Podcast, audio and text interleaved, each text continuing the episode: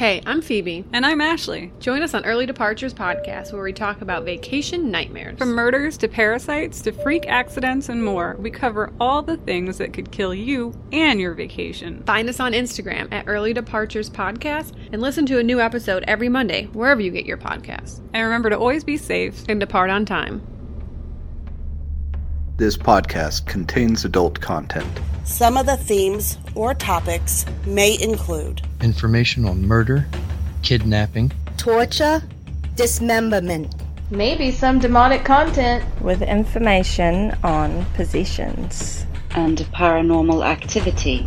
This podcast will also include explicit, horrible, and foul, socially unacceptable, totally uninhibited, adult themes language. So if you're easily offended, if you're easily triggered, then I highly suggest you turn this off now, and if not, just keep in mind parental discretion is advised.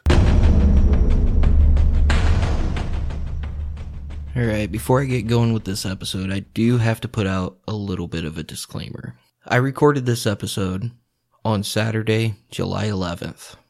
All right, I've been planning it for weeks. My regular listeners know on Facebook and on Instagram and all that stuff.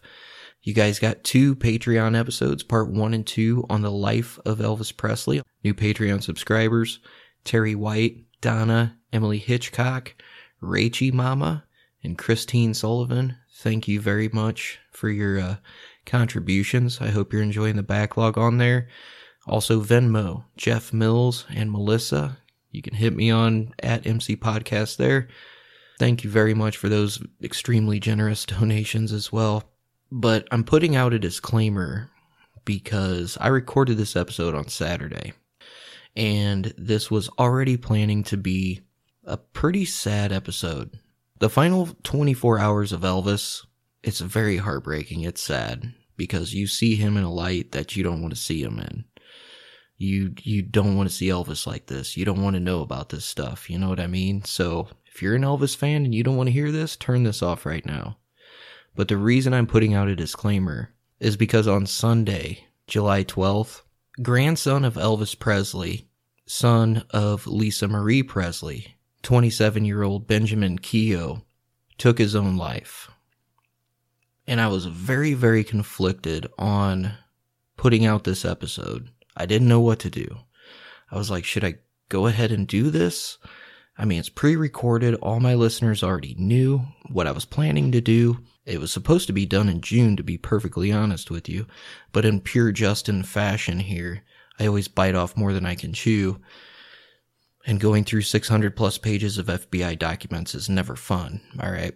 But I just want to point out, like, I went into my Facebook group and I straight up asked him, I said, is it going to be in bad taste if I still continue with this episode? Because from day one, I was planning on doing this episode with the utmost respect.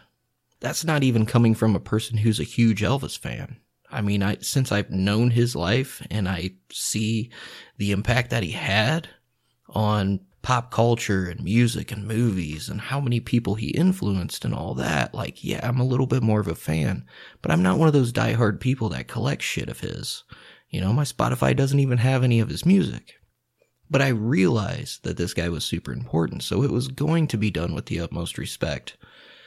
And then the events of Sunday happened. So, like I said, I went into my group and I asked my listeners, I'm like, is it going to be in bad taste if I do this? But the listeners in the group and everybody, they're like, dude, we knew you were planning on doing this. We're no, we know you're going to give like the, the as much respect as you can, but use it as a platform to highlight Benjamin Keough as well and give him a little bit of respect while you're at it. That would be pretty awesome. So I figured I would. And I, I basically what I'm getting at is listen, you do not know what somebody else is going through kindness is free, man. Like, be fucking kind to each other. It's not that much to ask. And this right here just goes to show you could be the grandson of one of the most famous musicians to ever live and still have your own problems and your own personal demons. So don't ever judge anybody for anything other than who they are. Be kind to strangers. Be kind to people. It doesn't take that much effort. It really doesn't. You know, we don't know what that young man was going through. We don't know his personal demons, what he struggled with. We really don't. Lisa Marie was nine years old when she lost her dad, and now she lost her son. And her and her son were best friends. Like, that's honestly some heartbreaking shit. Just absolutely heartbreaking. But I will say this like, if you have a friend who you think is having problems, or if you yourself need someone to talk to or reach out to, the National Suicide Prevention Hotline is 1 800 273 8255. That's 1 800 273 8255. It does not take much to be kind to people. It really doesn't. That shit is free and it's contagious. It is absolutely contagious when you're kind to people. So I figured I would take a minute to put out that disclaimer. I know my regular listeners are like, you know, like I said in the comments, they were like, dude, we already know you got this and you're going to do it in a respectful manner. And it was already hard enough talking about the things of Elvis's death that a lot of people don't know. And of course, towards the end, we're going to get into some of the conspiracy theories and some of that bullshit too. You know, we're to, we're to talk about that stuff. But at the end of the day, you know, there's some pretty shocking details about his, his death and everything like that. So my condolences and my sympathies for the, for the Presley family right now. I know none of them are going to listen to this shit show, but at the same time, like, be kind. You do not know what people are going through. Doesn't matter who they vote for. It doesn't matter what race they are. It doesn't matter what religion they're into. Be kind. You know, be kind. And with that, we're going to go ahead and get on with the show. It was the classic American success story. Poor boy from small town rises to top. The town, Tupelo, Mississippi. The boy, Elvis Aaron Presley. Presley was taken from his Graceland mansion to Baptist Hospital in Memphis this afternoon. He was transported by ambulance and was described as being in serious condition. Presley died just a short time ago from what hospital officials call respiratory distress. Two doctors in Memphis now say that Elvis Presley died today as the result of an erratic heartbeat or heart attack brought on by undetermined causes. They say an autopsy shows no evidence of any illegal drugs in his system. Elvis thought that because it was prescribed medication, that it wouldn't hurt him. So here's a man taking a large number of medications, from sleeping pills to painkillers. He'd take sleeping pills, but then he'd start taking too many of them. And then when he woke up the next day, he'd have to take pills to wake up, you know. I think it went from I need these to control my life to these are in control of me. And tonight, a spokeswoman for the Memphis Police Department said detectives were investigating, quote, the strong possibility that Presley's death was a result of an overdose of drugs. The cause of Elvis's death has always raised a lot of questions. I have here the toxicology report, which shows there are a staggering nine different prescription drugs in Elvis's body at the time of his death. Elvis took drugs because he liked it. There was no. Everybody thinks that there's some sort of supercilious uh, situation where he would develop this thing of trying to escape anything. He just loved them.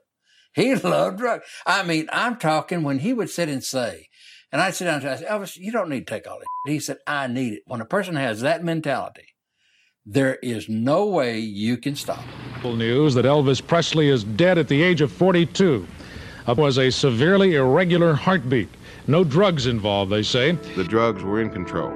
Whether you're black or white, whether you're country, redneck, or freak, young or old, from Moscow, London, or Memphis, Elvis Presley will still be the king of rock and roll.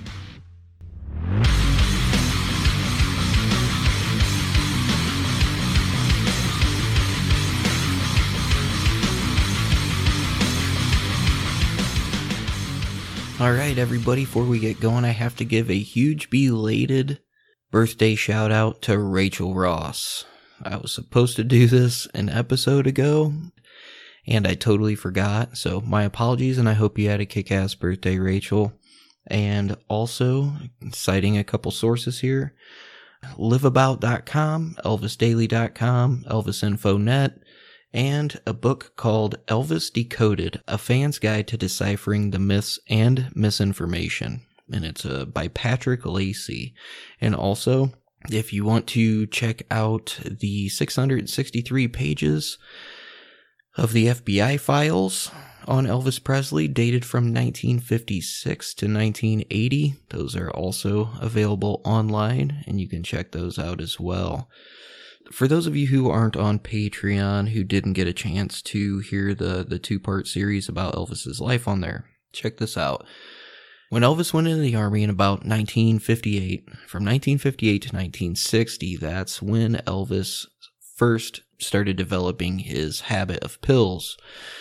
One story that I heard was that he had a huge sleepwalking problem. And when he went to the army, which just so people know, he actually got offered a deferment because he was an entertainer and he turned the deferment down and he said that he wanted to serve his country just like anybody else. When he got into the army, the army's like, listen, bro, we can set you in this office, you know, and you don't have to worry about anything. You can just coast for this two years. And Elvis is like, no, I want to be treated like everybody else.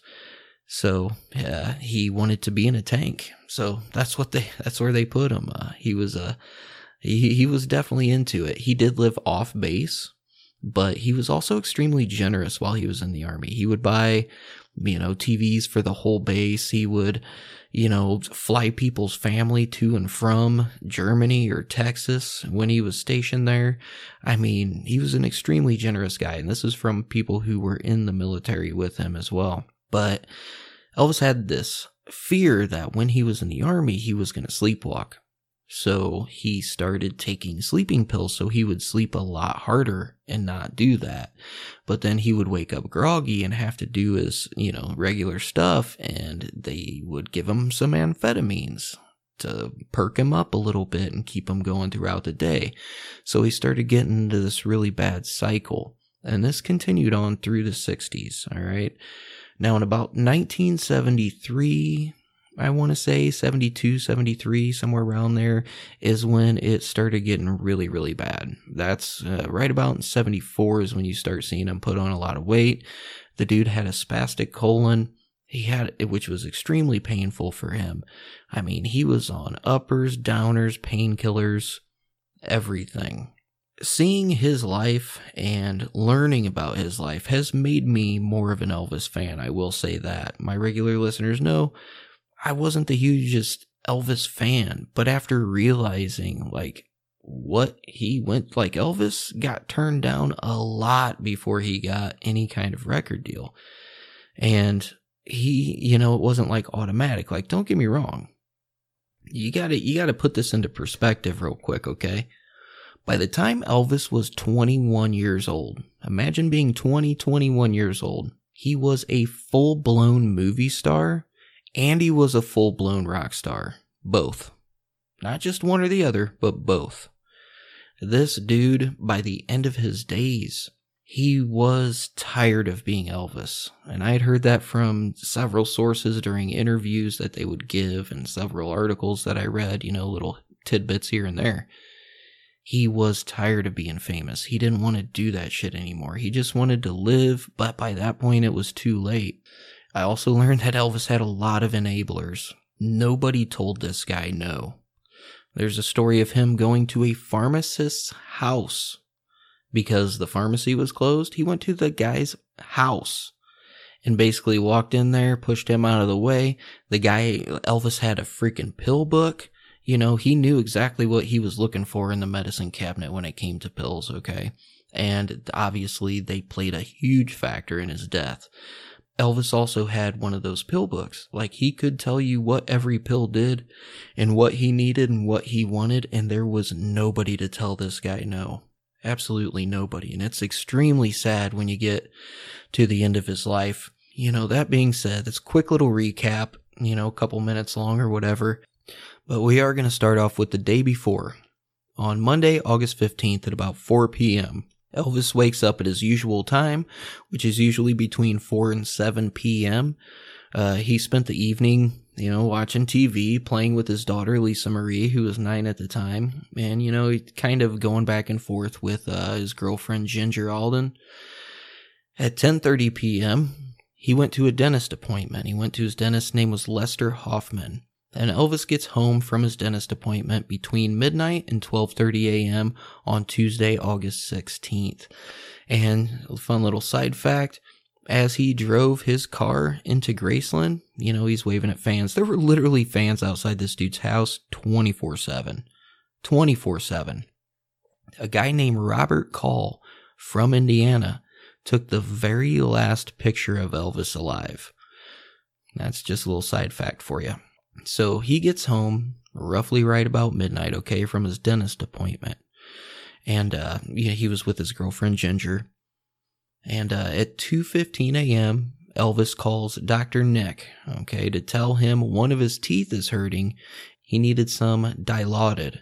So Dr. Nick prescribed him six tablets, and dilaudid is a uh, sedative. All right. Dr. Nick prescribes him six tablets, and Elvis asks a guy named Ricky Stanley to pick them up at Baptist Memorial All Night Pharmacy. So at about 4 a.m., Elvis wakes up his first cousin, Billy Smith, and his wife, Jo. And uh, he wants to play a game of racquetball with them. So once Billy gets there, it had been raining all day, and this is um, a story that Billy told. When Billy arrives, it had been raining all day long, and Billy told Elvis he wanted the rain to stop, just kind of offhand mentioning it. And uh, Elvis says, Ain't no problem, I'll take care of it. And he placed his hands out, and the rain just kind of stopped. And then Billy says that Elvis turned to the others and said that uh, he had like this grin on his face, and he said, If you have a little faith, you can stop anything. I thought that was a pretty cool little story right there. So Elvis Presley, as usual, he, you know, they, they play this game of racquetball and Elvis, he's not getting around very well. Okay. He's pretty badly overweight at this point. All right. You know, he kind of, uh, goes to, you know, playfully hit Billy with one of the balls. And when he does that, Elvis actually hits himself with the racket and he, uh, hit himself in the leg and he called the game off. And then uh, then they all headed into the next room, and Elvis wanted to play a couple songs. So Elvis gets on a nearby piano and he plays two uh, gospel songs along with a song called Blue Eyes Crying in the Rain. And for those of you who do not know that song, it is a great, great, amazing song. Personally, I'm a fan of Willie Nelson's version, but if you haven't heard it, check that song, song out. It's very, very good. At 5 a.m., about a half an hour later, Elvis decides to, you know, turn in early, which is for him. He used he usually goes to bed at about 7 a.m. or so. All right, 7 a.m. to 9 a.m. is when he goes to bed. Well, he decides to go to bed at about 5 a.m. and uh, he goes up to his bedroom with with his fiancee Ginger, and uh, he takes one of his prepackaged little packets of pills that his doctor would give him uh, to take twice a day. Like he had these two little packets. Elvis was given the first packet of prescription drugs, and what it consisted of was Seconal, which is a sedative, Placidil, which is a sedative, Valmid, which is a sedative, Tuinal, which is a sedative hypnotic, Demerol, which is very similar to morphine. It is a very addictive, and uh, and then he had also more of an assortment of other depressants and placebos, a bunch of downers, because Elvis had problems sleeping. And he did that so he could sleep like a set amount of constant hours every night. So a couple hours later, at 7 a.m., Elvis was still awake. Okay, so he calls uh calls Ricky, who brings him his second packet of pills. 8 a.m. Elvis still can't sleep so he asks for a third packet of pills. But he calls down for that packet and nobody could find uh, Ricky, which kind of pissed off Elvis because Ricky was supposed to be on duty until noon because Elvis had people to wait on him hand and foot. So his nurse, Tish Henley, she had already gone to work. So Elvis had his aunt, a woman by the name of Delta Mae Biggs, call her, call his nurse at Dr. Nick's office. And after they sat there and talked for a minute, Tish ended up giving Delta the third packet, which was made up of two Valmids and two Placidil placebo pills. When Delta went into Elvis's bedroom, he did tell her that he was planning to get up around 7 p.m. So at 9:30 a.m., Elvis, who still can't sleep at this point after consuming a lot of pills, tells Ginger he's going to the bathroom to read. And Elvis takes his book that he's been reading, and it's a book called The Scientific Search for the Face of Jesus by Frank Adams, and he goes into the bathroom. And Ginger says, Don't fall asleep in there. Because he would be in the bathroom for so long, he would sometimes nod off and fall asleep. And uh, Elvis replies back, Okay, I won't. And then Ginger proceeds to go back to sleep. So at 1:30 p.m., Ginger wakes up and rolls over. And she kind of felt that Elvis was not in bed with her. And then she fell back asleep for a few minutes. Now, once she was awake, she calls her mom, and her mom asks how Elvis was. Ginger said she had no idea. So then Ginger proceeds to get dressed and put on her makeup. Then she walked over to Elvis's bathroom door and she kind of knocked on it softly and called Elvis's name and she got no answer. And then she pushed the door open. And that's when she discovers Elvis lying on the floor and uh, his pajama bottoms were, you know, at the bottom of his feet and he was forward, his face buried in a pool of vomit in the uh, in the shag carpet. So Ginger is in shock at this point. So she calls downstairs and she speaks to the person on duty, which was a guy named Al Strada. She thought at first that Elvis had fallen over and hit his head. You know, she didn't realize the severity of it.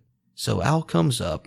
She was pretty frantic, okay? So Al comes up and he's bending over Elvis when Joe Esposito, a longtime friend of Elvis's and a member of the Memphis Mafia. Which, when I say Memphis Mafia, for those people not familiar, that's what Elvis's entourage was called. We're not talking about the actual mafia. But Joe Esposito comes running up the stairs and into the bathroom, okay?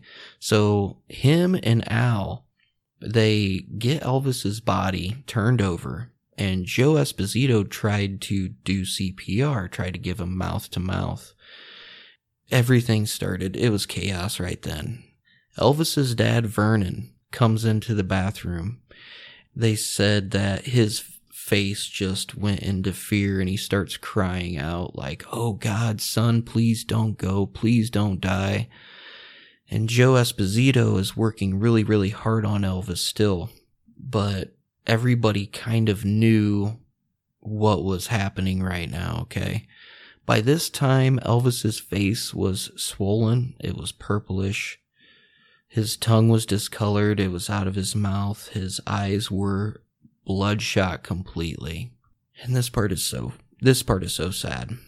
While they're all in the bathroom, there's about 10 people in there at this point in time, okay? Elvis's nine year old daughter, Lisa Marie, shows up at the door and sees everybody in there and her dad on the floor and she says, What's wrong with my daddy? And Ginger hurries up and closes the door on her. And then Lisa Marie yells, Something is wrong with my daddy, and I'm going to find out. So she starts running towards the second bat- bathroom door because there were two doors on Elvis's bathroom, but they had already locked that other door so she couldn't get in. They're trying to keep her away from all this right now. You know, nine year old girl don't need to see her dad like that or anybody for that matter. You know what I mean? And this is within, this doesn't take long. This is within a matter of a couple minutes, okay? And then Al Strada and Joe Esposito call an ambulance at this point. Two firemen EMTs show up and uh, they had an ambulance from uh, the engine house number 29 in Whitehaven, which is just a few minutes from Graceland. They show up and uh, they said it was just chaos in there. They're, they're, they said there's 10 people in here. They're all screaming and crying for somebody to help Elvis. The two ambulance men looked at the body and they knew that they couldn't help him. They were told by Al Strada he thinks Elvis might have overdosed. The ambulance drivers just kind of nodded at him. You know, there were no vital signs, and they were pretty sure that no outcome was going to be good. Two people named Joe and Charlie Hodge. They helped the ambulance crew put Elvis into a stretcher. They carried him downstairs and into the ambulance. And Vernon Presley, Elvis's father, is still crying. He was trying to get into the van with them and they they held him back. And he's crying out that whole time he's he's yelling at the at the ambulance, you know, I'll be there soon, you know, yelling at his at his son. He's I'll be there soon. Now before the ambulance left Graceland, Dr. Nick came in through the gates and he ended up jumping in the back and he started working on Elvis and was yelling, Breathe, Elvis, come on, breathe for me. And Dr. Nick was working so hard on Elvis's body that the ambulance men said he had a look on his face like he couldn't believe that Elvis Presley could die. And to be honest with you, like the world couldn't believe this guy could die. So at 2:56 p.m., 22 minutes after the initial call, Elvis Presley arrives at the Baptist Medical Center in Memphis, Tennessee. He goes into trauma room number one, which they had already prepared, and they had a team of doctors and resuscitation experts standing by waiting. But there was nothing they could do, and um, they all eventually stopped by mutual consent. And at just about 3 p.m., about five minutes after arriving, at the hospital, Elvis was pronounced dead. Dr. Nick goes and walks into trauma room number two, where Joe and Charlie and a couple of the other Memphis Mafia boys, and they were standing there waiting. And Dr. Nick walks in and says, It's all over. He's gone and everybody starts crying and charlie hodge he goes to run from the room but joe esposito just kind of held him back because they needed to remain at the hospital and they had to keep their shit together because they still had to tell the world that elvis presley was dead okay so joe esposito first calls colonel tom parker who was elvis's manager and the guy who ran elvis into the ground all right and at first he was shocked, you know, but then Tom Parker was just like, all right, back to business. What do we do? Like, funeral, blah, blah, blah. You know, what are we going to do? So then Joe calls Priscilla, who is Elvis's ex wife. And when she hears the news, she drops the phone. And she was very shocked, but at the same time, you know, Lisa Marie was was with Elvis at the time, so you know, she kept asking, how is she doing? You know, is, is she okay? And Joe told her, you know, hey, Lisa's fine, you know, but you need to come to Memphis now. So Dr. Nick goes back to Graceland and he had to tell Vernon Presley the news. And he was worried that the shock of Elvis's death would actually kill Vernon Presley. Um, he had already had one heart attack at this point. So, Dr. Nick asked Vernon's doctor to come with him just to be on the safe side. They arrived back at Graceland. He walked into the room where Lisa Marie was crying with, with Vernon. Vernon saw the bag of Elvis's personal effects in Dr. Nick's hands and uh, he just cried out, No, no, no, he's gone. And Dr. Nick walked over to Vernon and bent down and said, I'm so sorry, you know. Vernon just you know, he's like, what am I going to do? Everything is gone. That's what Vernon said. And, uh, at this point, Lisa Marie starts running around the house and just crying. Just, my daddy is gone. My daddy's gone.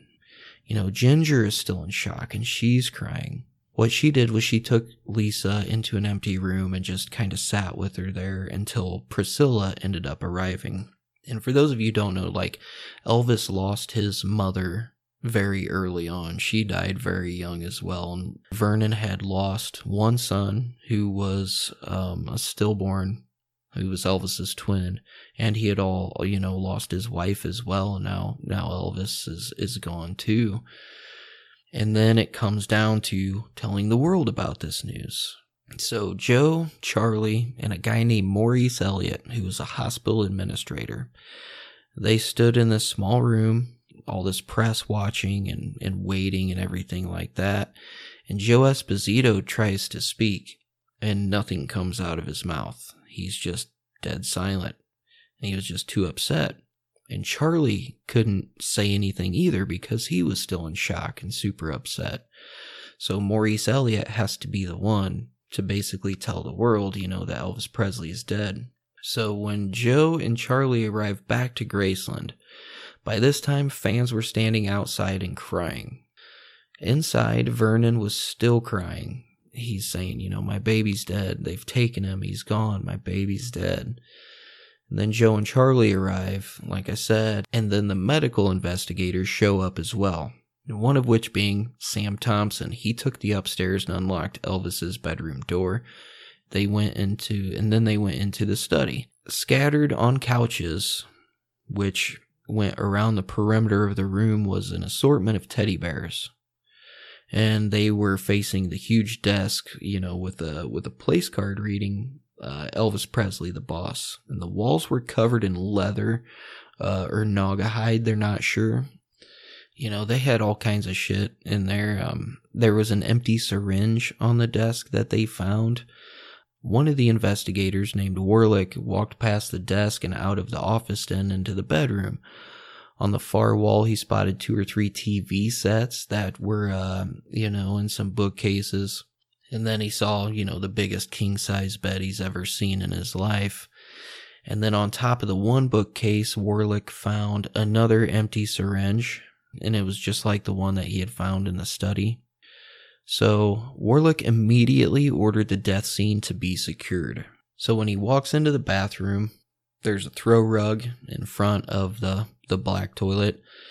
There was another TV in the bathroom. There were two telephones in there. There was an intercom that was mounted next to the uh, toilet paper dispenser. There were also a couple armchairs around the bathroom. There was a circular shower that was about seven feet in diameter. He had a vinyl chair in the middle of the shower, and to the right of the doorway was a 12 foot long light marble counter with a built in purple sink. When he goes over to the counter, Warlick sees what looks like a black doctor's bag with a uh, big flap folding down and uh, with the latch in the front. And inside was a bunch of tiny black plastic drawers, which uh, all of them were empty. And then he goes to the medical cabinets, and all of those are empty as well. And the thing is, is there was no evidence of any common household remedies in the bathroom whatsoever.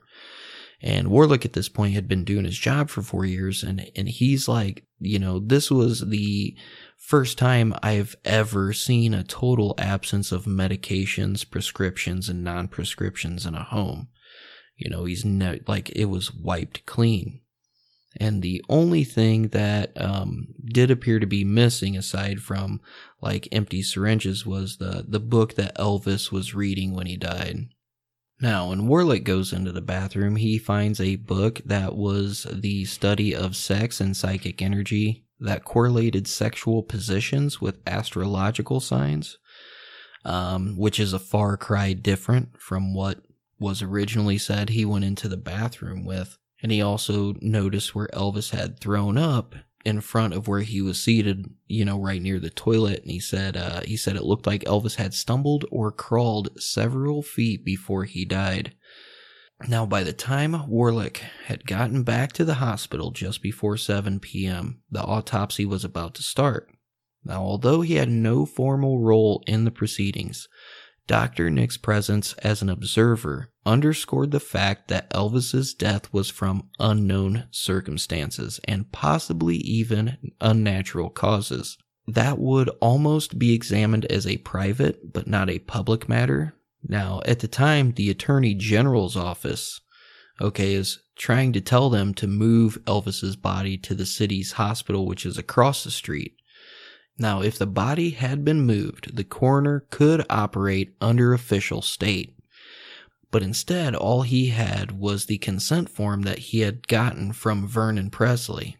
So then, nine people, at Baptist Memorial conducted the examination, they all knew that the, the entire world was waiting for the results of this, okay? But at the end of the day, they knew the person who was going to get the results of this autopsy was going to be Elvis's father. But the thing about it was, is people would want to know how Elvis Presley died, so they could not fuck this up. So Shelby County Medical Examiner Jerry Francisco and Dr. Nick held a press conference an hour later at 8 p.m. And this is where they read out the results of the autopsy, even though the autopsy was still going on at this time. And they said that Elvis Presley died from cardiac arrhythmia due to an undetermined heartbeat, even though the autopsy was still going on for a few more hours after this. They collected a bunch of specimens. They were carefully preserved. The internal organs were examined and the heart was found to be enlarged.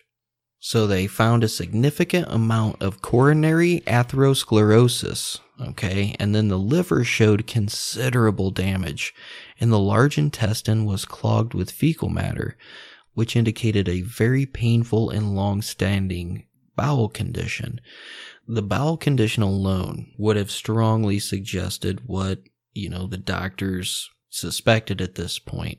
But you also had Elvis's hospital history.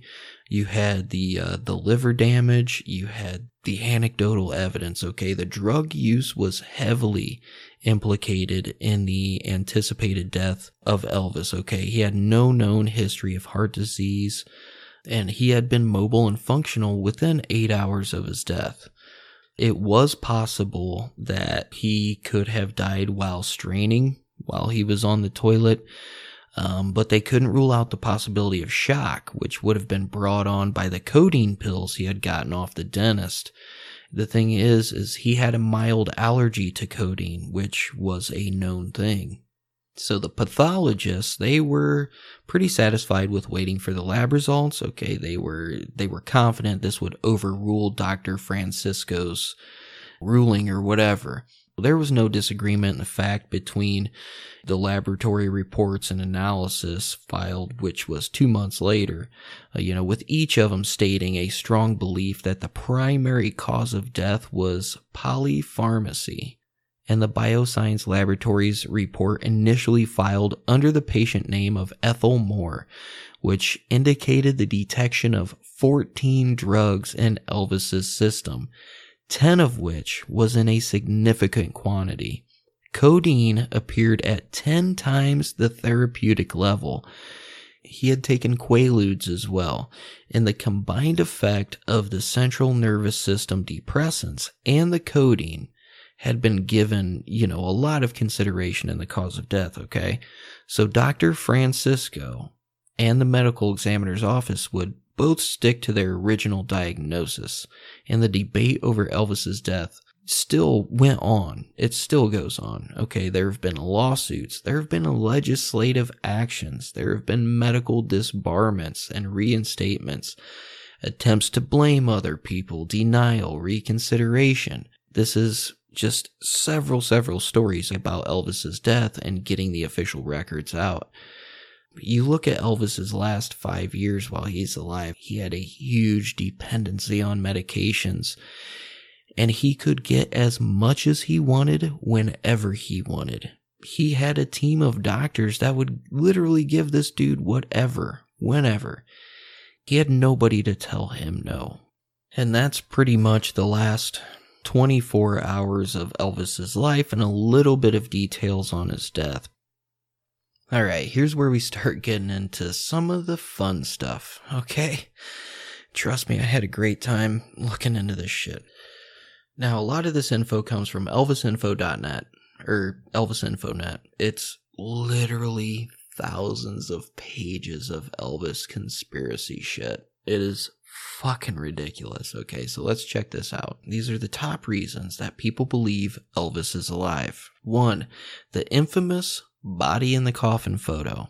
It's clearly not the king, according to a lot of fans, because of the shape of his nose, the eyebrow arch, and the confession from a hairdresser who claims she glued a loose sideburn on the corpse because it kept falling down Well, here's the deal. The hairdresser that Elvis had wasn't a she, it was a guy, and he's actually the very last person to touch Elvis. I cannot remember his name right off the top of my head, but there's a few uh, documentaries where they interview him and talk to him, and he tells a story. He's the one who did Elvis's hair for the, the viewing, okay?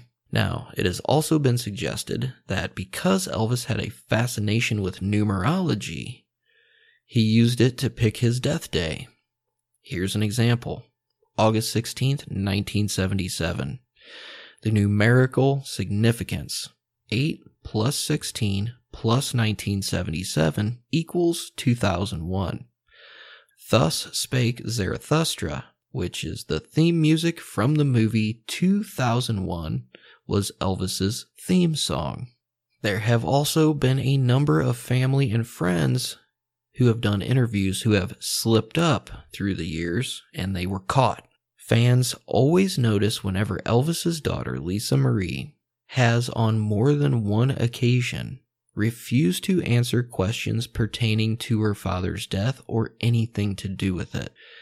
You literally just heard the story of Lisa Marie and her father's death she has every fucking right to not want to talk about it or answer questions about it.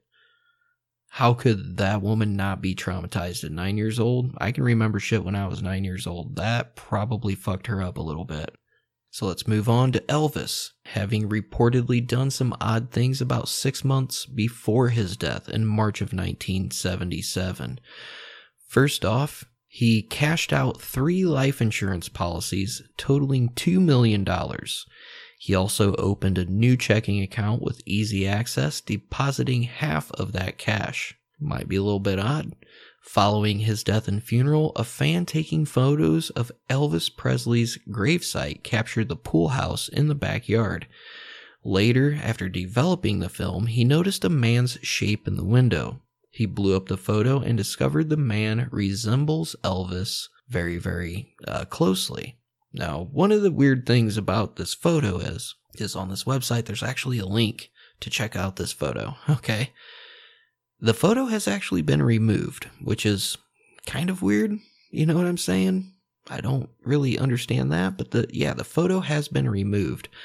I, uh, I didn't really look for it very hard because like I'm into conspiracy shit, but at a certain point in time, I'm not gonna dig for for a photo of somebody that looks eerily like Elvis in a in a you know a pool house. Now check this out too. As of today, there is still one remaining life insurance policy in Elvis Presley's name that has not yet been cashed in. At this point in time, Elvis would roughly be 85 years old, with his health the way it was, even if Elvis faked his death, I don't think he would make it to the age of 85 at this point. I really, really don't. I could be wrong, but let's put all that into perspective, okay?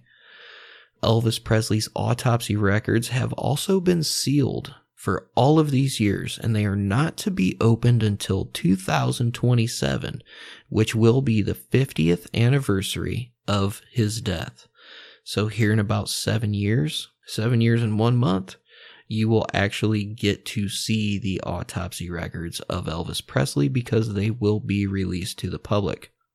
Here's another crazy one. Some people think that Elvis's brother was actually a double for him, and that his brother didn't die at birth, and the family kept him a secret so he could be his double later on in life.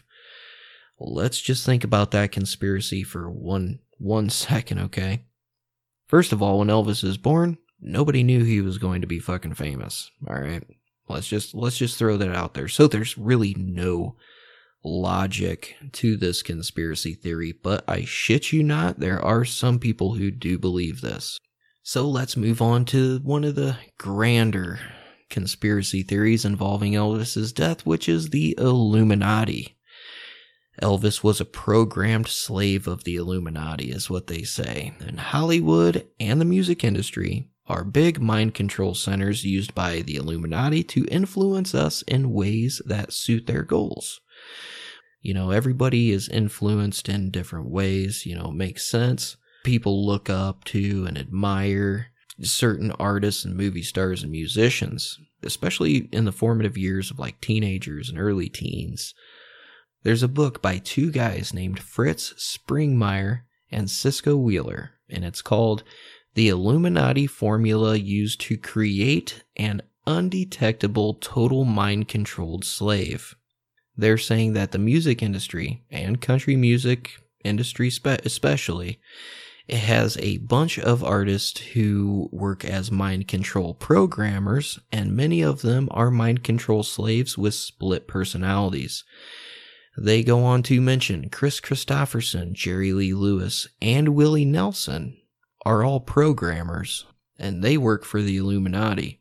It's, it goes on to say that many of the artists are themselves programmed to be able to act in a way the Illuminati wants to quote unquote spread the message. Okay.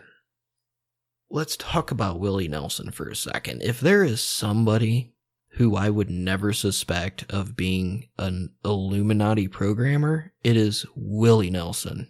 I just, that one doesn't really sit with me very well because it just makes zero sense, people, okay? So basically, they said the rock industry started programming Elvis Presley who was more than likely programmed by his manager, Colonel Tom Parker.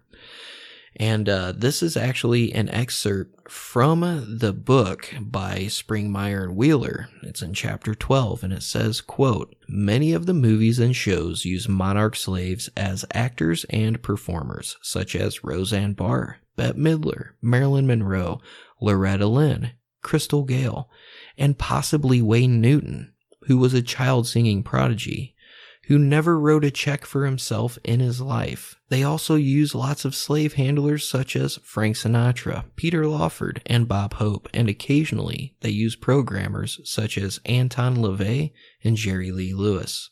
End quote. So Cisco, who's one of the co-authors of this book, while in the Illuminati, was given repeated reason to believe that Elvis Presley was also a multiple programmed by the Illuminati. We know that at times he went by code names, one of which is publicly known as John Burroughs. One of the things that they state in here is some of the things that the Memphis Mafia has said. And like I said, the Memphis Mafia is Elvis's entourage. At certain times, they have talked about Elvis's ability to go into altered states of consciousness, even at some points seeming dead. Now, apparently, a different Illuminati slave at one point stated that Elvis was an Illuminati slave, and Cisco points out that Elvis's twin brother was dead at birth and that Elvis knew that this gave him double spiritual power. And this is something that the Illuminati believes. I will say this though, for those of you who heard part one and part two of Elvis's life, Elvis's mom actually did believe that and she did feed that into Elvis as well. You know, this basically meant that Elvis was going to be double special and like Elvis believed this as well, which is, you know, kind of kind of odd, okay? I will say that. Now the thing about it is is they go on to say in their book, the Illuminati will often kill a twin so that the other will get the power of two souls. And from what they understand, Elvis Presley's handler and programmer was Colonel Tom Parker, and that Elvis belonged to a team of four Illuminati men. Now, Elvis is publicly known to have studied yoga, numerology. He was very into drugs and studied them extensively. And he received New Age spiritual training in an academy overlooking Pasadena, California. All those are all true. He is also into karate uh, very into karate, actually, to the point where when he got his black belt certificate, he carried it around in his wallet until he died. Like, he was very into that shit. So, uh, you know, some weird stuff there, okay? They also go on to say he was an active member in the Theosophical Society. And after Elvis Presley supposedly died, the Sun International Corporation came out with an Elvis Presley album called Orion with a winged sun disk on its cover, and the winged sun disk is an important Egyptian magical symbol used by the OTO, or the Theosophical Society. Now, this big figure named Mae Boren Axton, okay, who was known as the Grand Dame of Nashville, played a vital role in Elvis Presley's life, okay? And to be honest with you, I really didn't see much of her anywhere in uh, in my research. I could have missed that, could have been wrong. But um, basically, they say that Elvis and the Beatles were chosen by the Illuminati to introduce rock and roll to the United States. Elvis and the Beatles had a lot of musical talent, and Elvis was very close friends with Wayne Newton, okay, who is, like I said, also suspected of being an Illuminati slave. Elvis also worked with Burt Reynolds and Jerry Lee Lewis, who also connect in with the Illuminati's mind control operations. I swear I can't even make this shit up. Okay, the uh Now the two authors of this book, Springmeier and Cisco, are honestly puzzled why Elvis's grave, which had millions of dollars spent on its security, had his name misspelled. They are also puzzled why Elvis, who repeatedly stated he wanted to be buried beside his mother, is buried beside his father, who he privately stated wasn't even his real father. Why no one? They're also puzzled why no one ever tried to collect the insurance on Elvis's death. But uh, the two authors believe that some of the people in the Illuminati know the true story about Elvis Presley. They also know for sure that Colonel Tom Parker would know because he was Elvis's mind control programmer and handler. Now, if you listen to the two part series, we talked about Elvis's name, and to be perfectly honest with you, um, he did drop the extra A off his middle name at one point because it was basically like a tribute for him to acknowledge his brother who did die at birth, which, like I said, was kind of odd. I will say that, but uh, there's not much factual shit going in this argument. Like EIN, the the website actually went through this and discredited a bunch of this shit.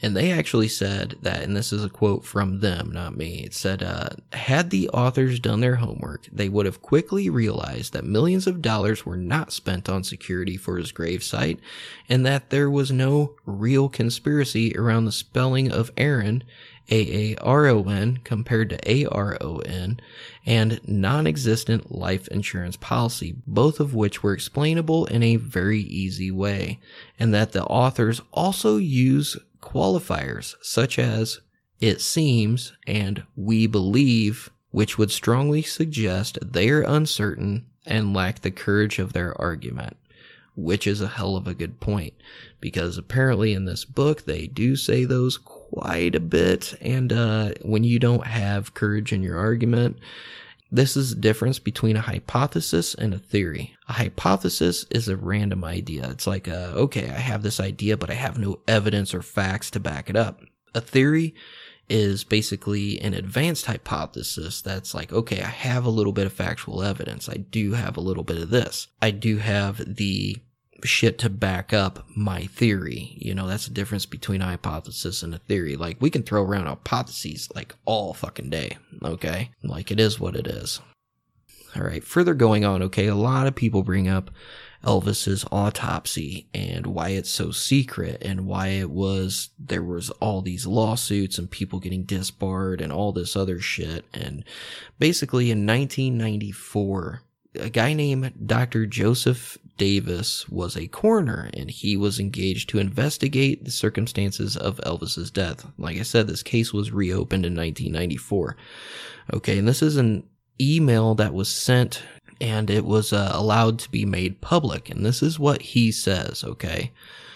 The core legal problem that clouds the Elvis Presley death investigation started with the circumstances of the autopsy. There is no doubt his death was sudden and not expected by anyone, including physicians who were familiar with him. Yes, this should have been a medical examiner case investigation total. Due to his fame and the fact that high profile cases encourage knee jerk reactions from uh, officialdom, His definitely dead body was removed from the death site, transported to the hospital where he was eventually pronounced dead. The second step in clouding the issue was the medical personnel at the hospital not notifying the medical examiner that he had a case to investigate. Instead, Elvis Presley's father, Vernon, the legal next of kin, was asked for autopsy permission to be performed by the hospital pathology group. By the time that Dr. Francisco, the medical examiner, found out it was too late to transport the body to his office for a medical examiner autopsy. The streets were already filling up with the curious. Never having experienced such circumstances before, Dr. Francisco elected to go across the street and observe the autopsy. He also sent his office investigator to the death site to find out details. By observing a private autopsy, he did not abrogate his medical examiner responsibility to issue the death certificate. Armed with the terminal event circumstances at the death site plus the observation of the private autopsy, he issued the official death certificate. The law in Tennessee exempts a not performed by medical examiner autopsy, which would be a private autopsy from uh, public records law it would be a violation of law for anyone involved to release the autopsy findings without permission of the legal next of kin. There were leaks, but these cannot be verified by comparison with original records, which are locked in a separate place within the hospital. All was good until a county commissioner in Memphis, with his own political agenda, accused Dr. Francisco of falsifying the death certificate, which is a crime. The authorities of Tennessee were obligated to investigate. My role was to answer one question Did Dr. Francisco falsify the death certificate? After reviewing records, the autopsy and microscopic slides and photographs, I wrote an extensive report to the officials. I answered their question. Dr. Francisco did not falsify the death certificate. In order to explain the rationale for my answer to their question, I wrote an extensive detailed analysis of the case and submitted it. I requested that the Attorney General of the state of Tennessee make that report of mine public, which I could not because it was a performance by me as a consultant and not a medical examiner of Tennessee. If he could, that was his judgment call. However, he could not without being in violation of the law that exempts private autopsies from the public records law. So that is why I wrote it sealed. As to the brain examination during the private autopsy, I would expect that such was done if the autopsy were classified as a complete autopsy. If the next of kin had specifically excluded a head content examination, the pathologist would have had to honor that request. My best guess is that they performed a complete autopsy, otherwise, speculation would remain that he had suffered a stroke which was never a question as far as I remember. And then he goes on to say, well, that's all for now. Joseph H. Davis, MD. That basically explains the whole autopsy and death certificate shit, okay? So here's another one. Some people do believe that Elvis was connected to the actual mafia, and this is a theory brought forth by Gail Brewer Giorgio, who is the author of a 1988 best selling book called Is Elvis Alive? And she's the one who says that Elvis faked his death because he had to escape the mafia. Now, she says that she poured through thousands of FBI documents to come to this conclusion that Elvis Presley was an American hero who had to go into witness protection. She says, Do I know Elvis is alive today? No, I don't know but I know he didn't die on August 16th. So Brewer Giorgio goes on to say the FBI enlisted Presley as an undercover agent in 1976 to help the agency infiltrate a criminal organization called the Fraternity, which was apparently made up of dozens of racketeers. Elvis Presley volunteered because he did love America and he had respect for the FBI, which, for those of you who listen to part one and two, he did have a thing with badges and guns and he did actually love America quite a bit. So, like, yeah, it's kind of half true. All right. So she goes on to say that the agency had approached Elvis Presley because a member of the fraternity had apparent dealings with Elvis over the sale of an airplane that Elvis had. But when Presley was found to be a mole, he was put into the witness protection program.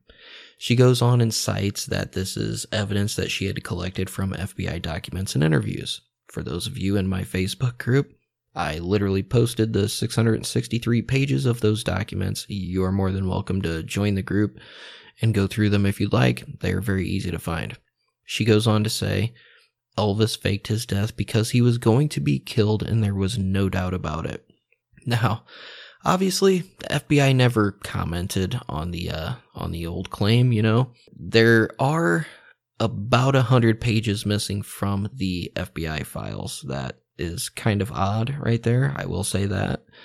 But they did release 663 pages of it, and they are dated from the years 1956 to 1980, which is three years after Elvis's death. Now, the thing about it is the FBI never really investigated Elvis Presley, okay? At least from what we can see with that 660 pages. He did have a huge portfolio, though. Like, or not a portfolio, but a dossier, I guess you could call it. And the thing about it was, the documents that they released were because Elvis was getting, you know, extorted. Like, not extorted. Elvis, there were people attempting to extort Elvis from like 1956 and 1950. Like, as soon as he hit it big, there were people trying to extort the shit out of this guy, trying to blackmail him, trying to do whatever they could to get money out of him, right?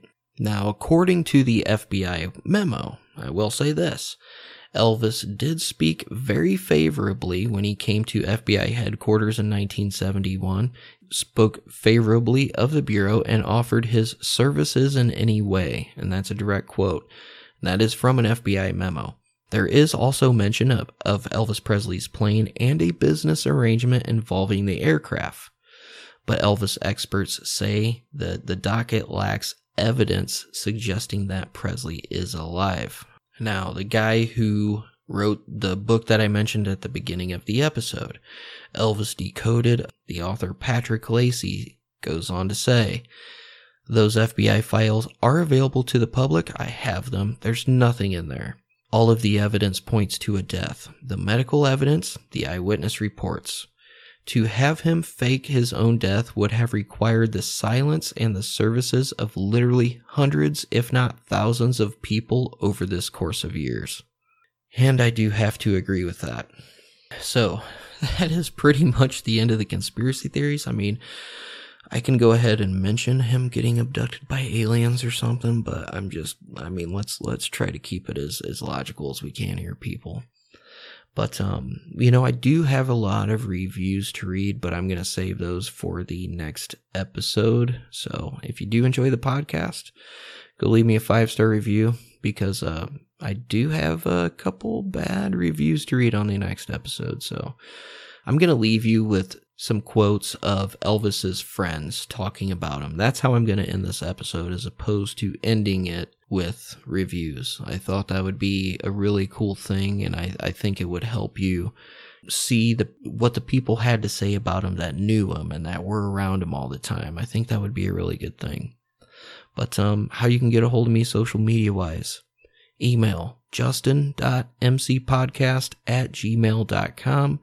You can find me on uh, Instagram at mysterious underscore podcast. You can find me on Twitter at podcastmc. You can stop by the Facebook page like that. You can uh, join the group. Just make sure you answer the questions or you will not fucking get in there. All right. So, uh, I suppose with all that behind us, let's go ahead and end this on a, on a high note. He had his problems. He had his demons. He was definitely not a perfect guy by any means. You know, there was controversy around him more than once, but he literally did change the face of music and he was probably the hugest person just all around the world. Like this guy never stepped foot. Uh, you know, well, I mean, he did step foot in Germany over in, in Europe, but he never played one concert in Europe. Actually, he played, I think, two shows in Canada. Other than that, he only played shows in, in America. And for this guy to have the impact he had around the world is something to behold. It is honestly amazing. It really is. So, you know, much respect and much love. I'm I'm a lot bigger Elvis fan now. I am. Are you are you satisfied with the image you've established? Uh, uh, well, the image is one thing, and a human being is another. You know, so How close does it come? How close does the image come to the man? it's it's it's, it's very hard to live up to an image. I'll put it that way. Elvis had millions of uh, friends and family, and but uh, you can be around a lot of people and still be lonely. Go to the house sometime and talk to him. He said, "It's pitiful." He said, "We got, I got all this stuff here, but I'd like, just like to go back to three pieces again, and play, and have fun." He didn't want to be Elvis after a while. He said, "I'm getting so tired of being Elvis." That's what he told me. I was angry about his death. Elvis, I thought he had no right to die. I thought he had no right to die at that age. Uh, I think that he left too much on the table. If anybody ever left too much on the table, Elvis did. Still get very pissed off about it. You know, it took a while. I didn't get pissed off right away. I was too hurt, too confused, too frustrated over not being able to do anything to stop it. And I get pissed off with the people that helped contribute to it. But I get pissed off with Elvis. He was a smart man. He knew what he was doing, but he denied it. Maybe he really couldn't see any way out of changing. The consensus seems to be among a lot of the people that I've talked with this morning that uh, above all things, above uh, being an entertainer and everything else, that Elvis Presley was a nice man. And that's important. He was such a damn beautiful baby. And I'm not just talking about physically, because I think we all could see that. There's something about him that is just, it absolutely is ingrained in more people's hearts and minds and souls, if you will, than any person that's ever lived on this earth. And He gave up when he realized he didn't have a dream left. Oh, I miss his smile. Had the greatest, warmest smile in the world. I miss him tremendously. I did everything from flush medicine down the toilet to cry to beg to make him realize that he needed to stop being so self destructive. And I, I couldn't reach him. After nearly five years, I just had to make that very tough decision to leave with the full knowledge that he probably would not be in this world much longer. He wanted to do the best show he could, but with what he was, you Nothing know, left. the where he was at, he was really burning, burning, burning, and the light was getting dimmer. A guy like Elvis, you know, in your mind, or a lot of people's mind, he would never die. Elvis can't die. You know, he's too big. He's too great. He like he was a great guy. He's just a nice, very nice, gentle person, and very generous. I think people always sensed in Elvis, in Elvis this sense of uh, kindness and, and love that he had. I mean, he was also fun, but uh, he was much uh, nicer than I think most people even realized, those who loved him. He was just innately a good person. When he hit the makeup department in the morning, he got coffee for the hairdressers and then the actresses and then the rest of the cast, and then he got his. And he was the kind of person that you knew he wasn't doing it for effect. He was doing it because he thought mom and apple pie and everything else, that's the way you do it, regardless of what you're getting paid. The one thing about Elvis was that uh, he didn't really understand what made him great.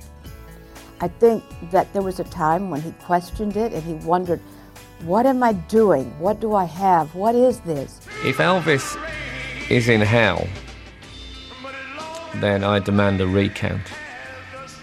Because although Elvis clearly was wild, Elvis has brought so much just pure, unadulterated joy into the world. He's got to be in heaven. He's, he's just got to be. Are you are you satisfied with the image you've established? Uh, uh, well, the image is one thing, and a human being is another, you know. So How close does it come? How close does the image come to the man? it's, it's, it's, it's very hard to live up to an image, I'll put it that way.